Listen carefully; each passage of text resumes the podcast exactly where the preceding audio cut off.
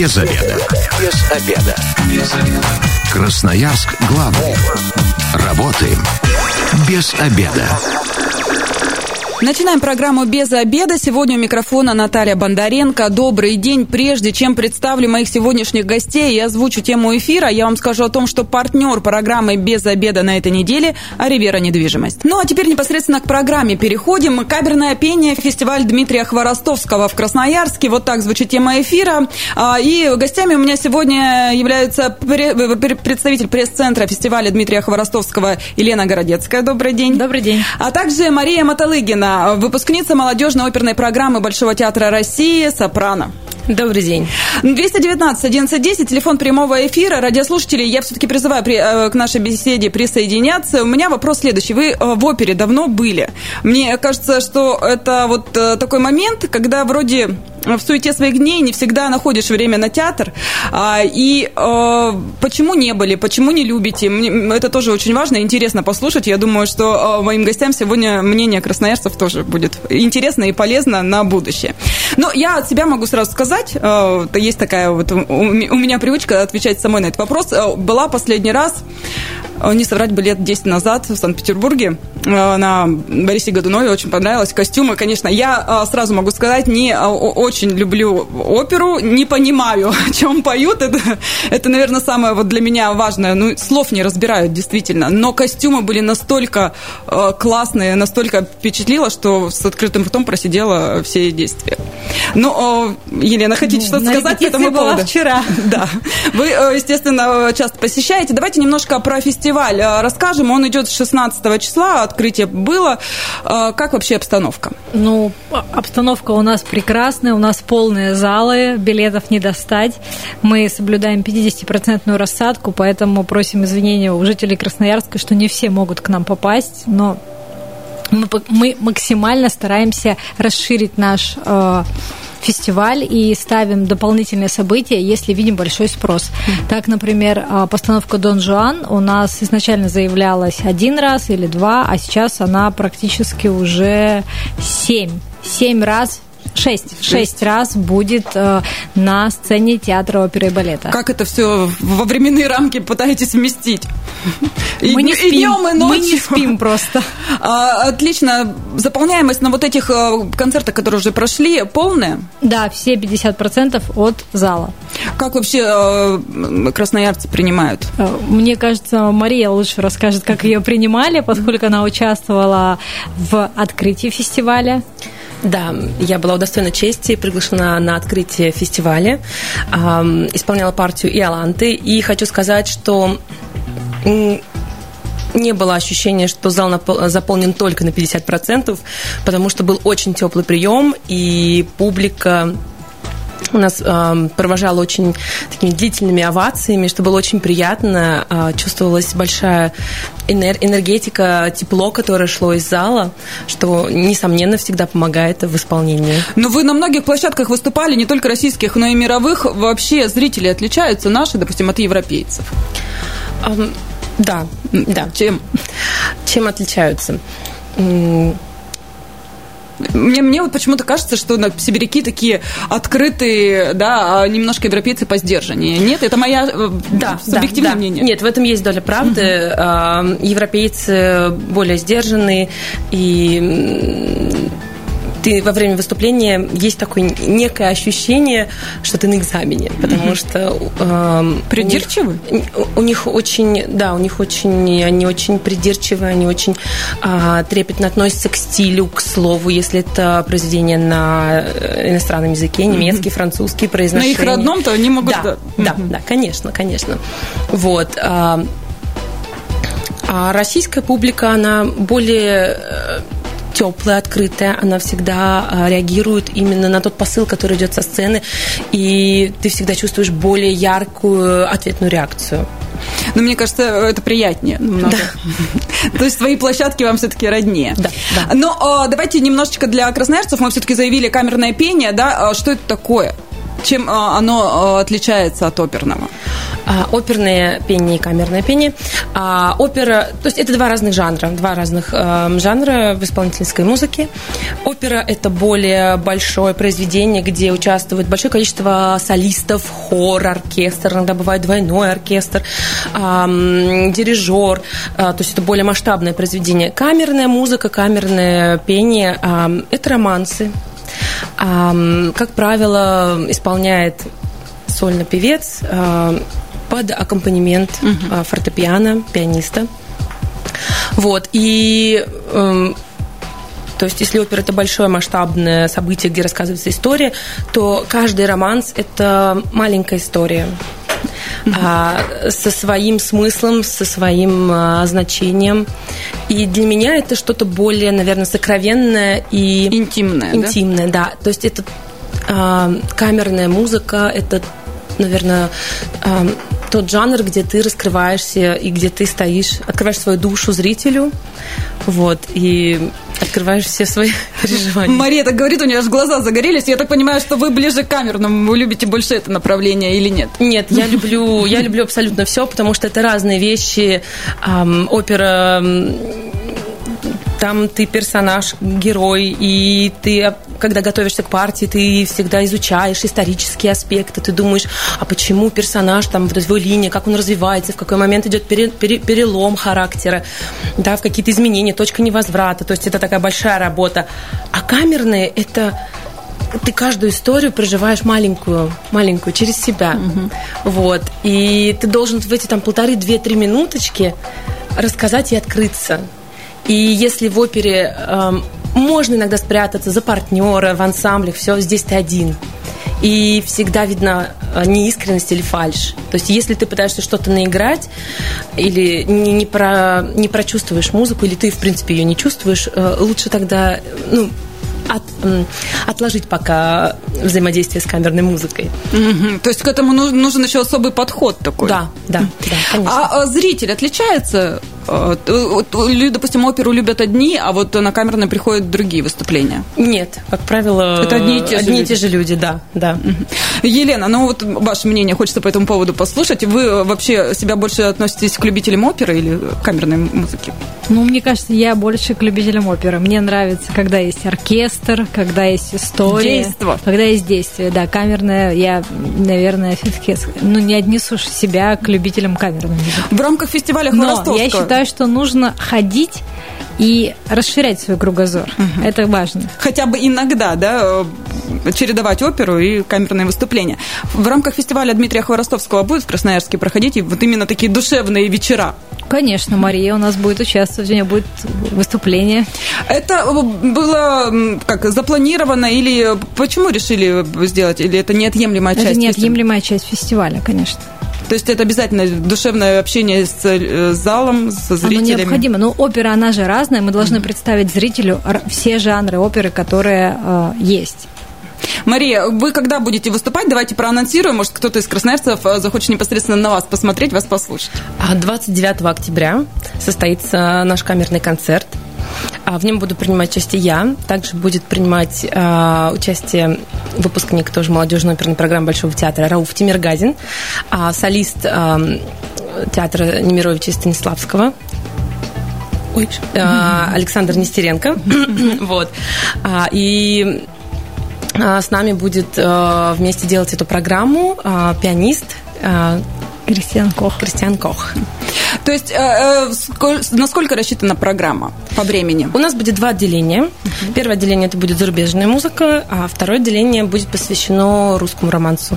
Вот, любители русского романса приглашаем. двадцать девятого числа билеты еще есть, но сразу хочу отметить, что их не так много, поэтому поторопитесь, пока еще есть возможность купить. Есть какие-то правила для зрителей, может быть, для тех, кто вот сейчас послушает нас и решит впервые посетить, ну, начать с чего-то же нужно. Вот на ваш взгляд, как у профессионала, начинаем с оперы или сначала лучше посмотреть на артистов в камерном исполнении? Мне кажется, что логичнее было бы начать с оперы. Но в любом случае э, опера или камерная музыка – это такой жанр, к которому надо немножко подготовиться. То есть намного проще и интереснее будет, если вы перед тем, как прийти на концерт или на спектакль, чуть-чуть познакомьтесь с произведением, которое будет исполняться, прочитайте либретто, вот, чтобы понимать суть происходящего, и тогда будет намного интересней следить за, за тем, что происходит на сцене. То есть просто так взять, взять билет, этого недостаточно? Ну, безусловно. У нас перед каждым мероприятием раздаются буклеты, в которых написано либретто произведения и описание всех тех артистов, биография, которая находится на сцене. Ну, а еще лучше где-то в интернете посмотреть, послушать, да, что уже исполняли те, кто будут представлены на сцене. Да, мы эту информацию тоже размещаем в социальных сетях, конечно. Это здорово. Ну, опять же, как вот, на ваш взгляд, наверное, Мария, она на разных площадках бывает, культура посещения оперных постановок разная в Европе. Раньше, я помню, ну, еще когда я была маленькая, в театр это было что-то, нечто такое, даже не говоря уже про оперу, даже там драматический театр, все ходили, там, самое лучшее платье, туфли обязательно, переобуваемся. А за границей, так, ну, по фильмам и так далее, все там бриллианты, ложи, там, и, ну, в общем, все красиво. Сейчас все поменялось.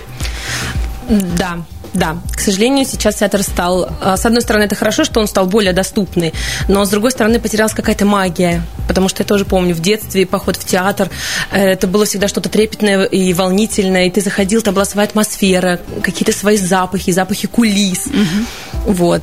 Сейчас намного все как-то стало более обыденно. Вот я большую часть своего времени провожу в Москве, и, естественно, как правило, люди, там, Большой театр или в любой другой театр московский, идут после работы, то есть... В чем были, в том и после.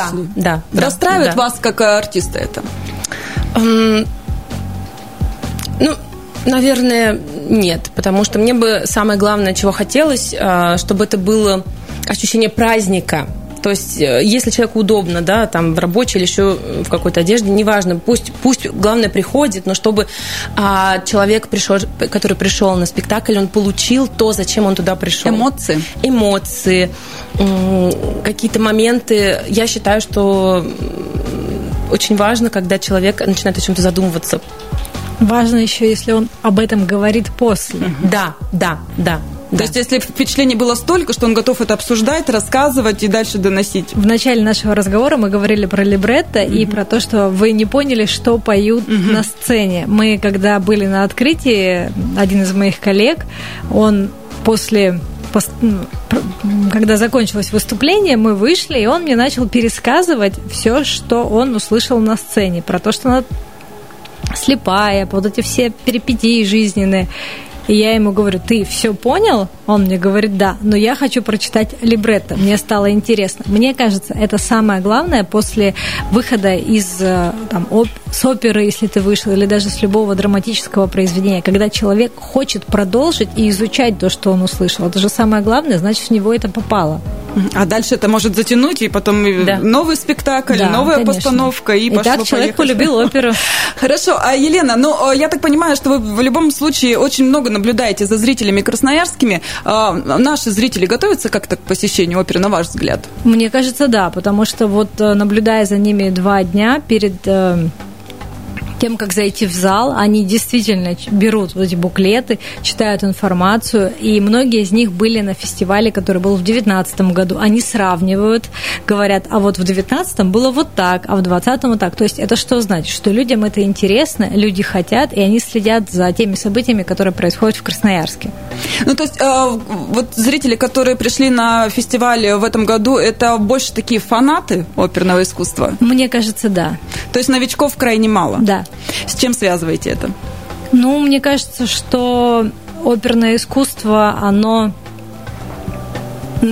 сейчас заново набирает популярность. То есть был момент, когда меньше людей ходили в оперу, а сейчас... Ну, как объяснить, я не знаю. Я вот смотрю на этих людей, да, которые приходят, там есть и молодежь. Угу. И с каждым как бы событием ее больше в зале. То есть популяризировать начинают? Да. Оперу. Да. И это тоже здорово. Мы, мы сейчас недолго прервемся, у нас небольшая рекламная информация, затем продолжим наш разговор. Оставайтесь с нами. Партнер программы «Без обеда» на этой неделе — «Ривера недвижимость». Возвращаемся в студию программы «Без обеда». Сегодня у микрофона Наталья Бондаренко. В гостях у меня, напоминаю, представитель пресс-центра фестиваля Дмитрия Хворостовского Елена Городецкая и э, выпускница молодежной оперной программы Большого театра России сопрано Мария Мотолыгина. Еще раз здравствуйте. В первую часть программы мы уже поговорили о том, что фестиваль у нас идет шестнадцатого октября, начался, уже прошло несколько концертов, отклик от зрителей, я так понимаю, прекрасный. Теплый.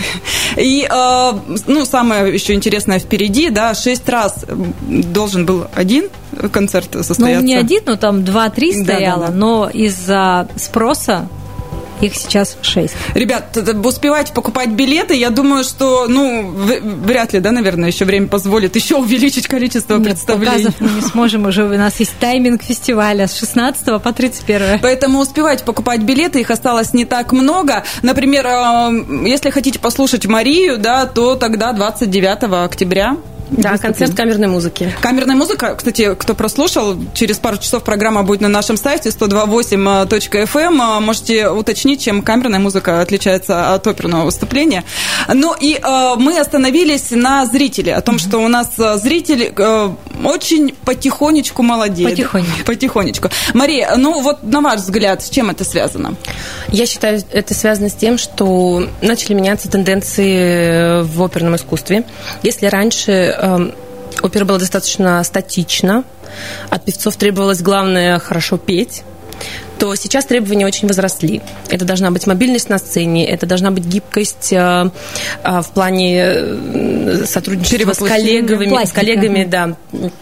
Быстрые реакции, усложняются, усложняются мизансцены, да, то есть режиссеры начинают больше требований выставлять к артистам. То есть, если раньше было недопустимо попросить певца там бежать и петь, или идти, петь, или делать какие-то так действия. Это же усложняет. Еще помимо этого нужно дыхание не сбить, да, и правильно, да, все, да, пропеть. Но это возможно, это все возможно. И благодаря этому опера становится живой. Мы на сцене видим людей, а не статуи.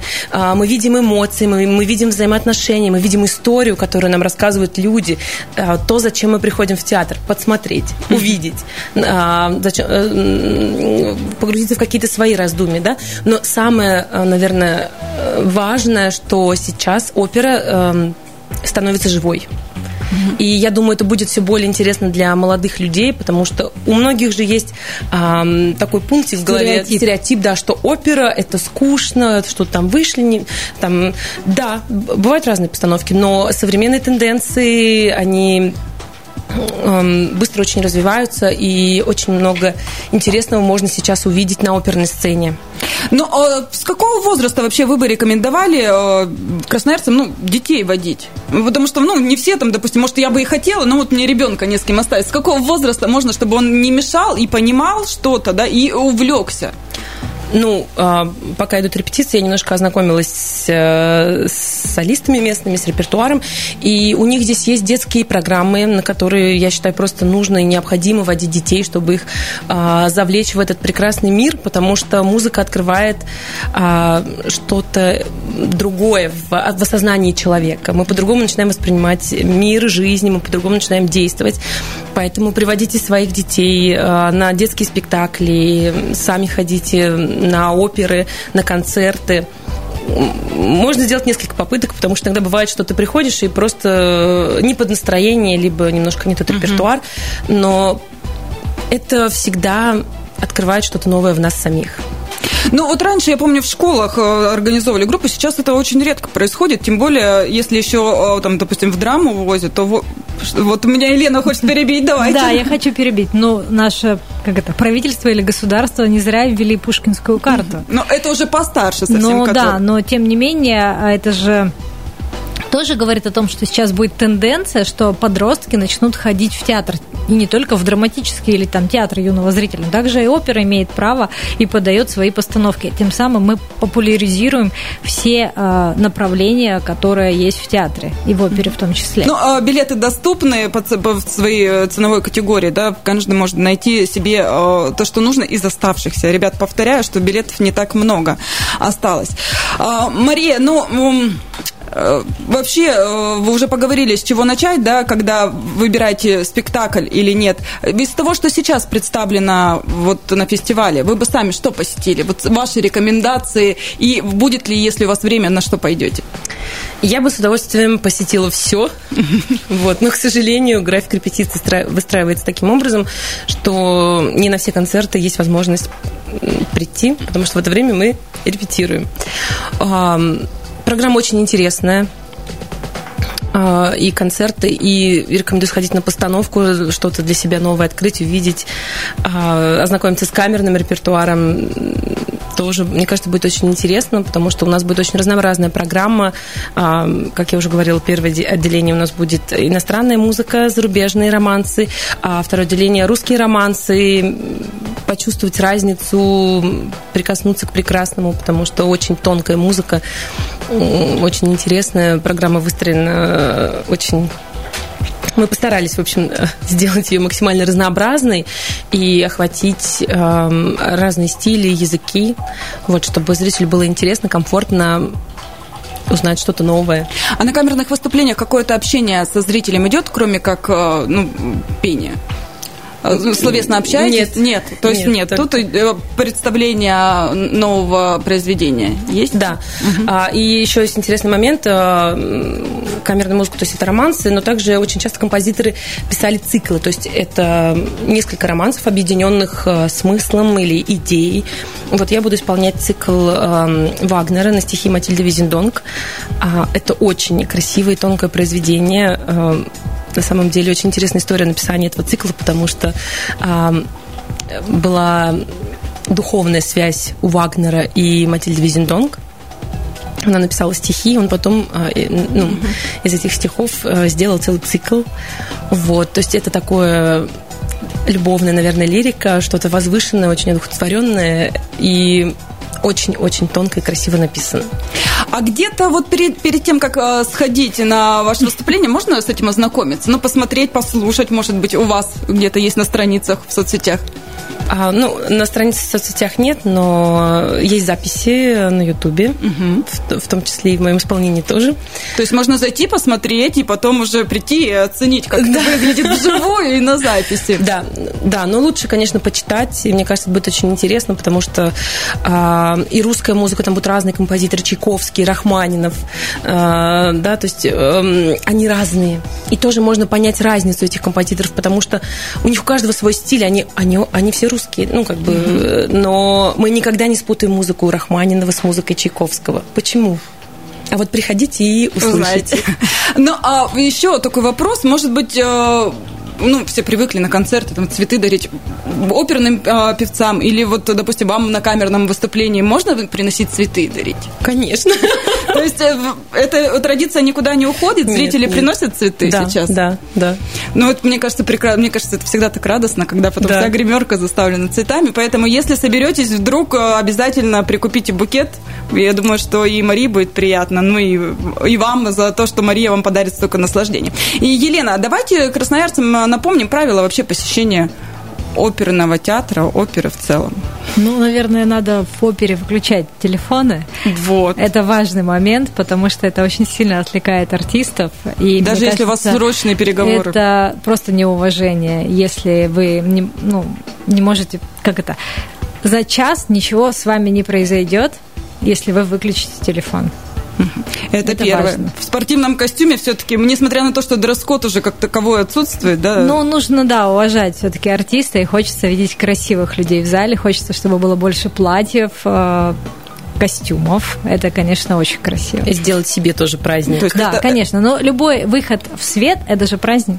Угу. А у нас их сейчас не так много. Да, и, кстати, потом, может быть, с первого ноября будет еще меньше, поэтому пользуйтесь моментом, пока еще есть такая возможность. Но ну это... и, конечно, важно дарить артистам цветы, как вы уже сказали. Им это очень приятно, а они отдают себя зрителю чуть больше после этого. А как вот э, вообще тому, кто больше понравился, или всем нужно хотя бы по, цве- по цветку? Есть какое-то вот такое, вот такое правило или нет, Мария? Правил как таковых нет, все должно идти от души. Елена, ну давайте еще про самые основные мероприятия фестиваля Дмитрия Хворостовского, которые остались, и приглашайте их. Ну, нас... мы приглашаем, безусловно, на постановку «Дон Жуан», которая будет в Театре оперы и балета. Безусловно, это закрытие фестиваля. И двадцать четвёртого... Шестиразовое закрытие фестиваля. Закрытие у нас тридцать первого филармонии. И двадцать четвёртого у нас будет, я сейчас Марии передам слово, она расскажет о уникальном госте нашего фестиваля. А, да, двадцать четвёртого числа состоится концерт э, э, Дианы Дамрау. Э, это ну, величина просто мирового масштаба. И настолько интересно мне услышать ее вживую. Потому ну, что вы сами я... пойдете. Ну, ну, к сожалению, у нее не получится. Не получится, но, может быть, удастся на какую-нибудь репетицию, потому что, на самом деле, услышать такого мастера вживую, соприкоснуться, познакомиться, это, ну, это большое счастье. А если, допустим, красноярцы, для тех, кто еще ни разу не бывал, это отличный повод начать? Да, свою... это прекрасный повод. Да, то есть с этого именно концерта супер да. будет начать свою оперную, так скажем, карьеру как зрителя. Да, да. Ну, давайте еще про Дон Кихот. Дон Жуан. Дон Жуан, простите, про Дон Жуана расскажем поподробнее, потому что, ну, я тоже так понимаю, это феерия, причем... Это, это, вот мы с Марией уже разговаривали об этом за кадром, это очень современная постановка, она динамичная, то есть вы не увидите на сцене, например, там двух людей, которые будут стоять на передней линии в каких-нибудь кринолинах и петь то, что вы не поймете. К сожалению или к счастью, такого не будет для нас, к счастью. Это совершенно уникальная постановка для красноярцев. Красноярска. Ребята, артисты, у них современные костюмы, которые сшиты цехами театра оперы и балета, ткани мы привезли из Италии, то есть это нереально красиво, то есть у каждого артиста три-четыре переодевания, несколько составов. И очень важно еще, что очень красивый свет на спектакле, которого вы не увидите на других спектаклях в Красноярске. Можно сказать, что это уникальная постановка? Конечно. То есть вот это самый тот как раз повод э, начать знакомство с оперой. С оперой. С, вот, вот с такого, когда еще, надо сказать, мультинациональный состав и вообще подготовка, там люди разных стран приехали, мастера. Безусловно, ну, художник по свету у нас из США. Угу.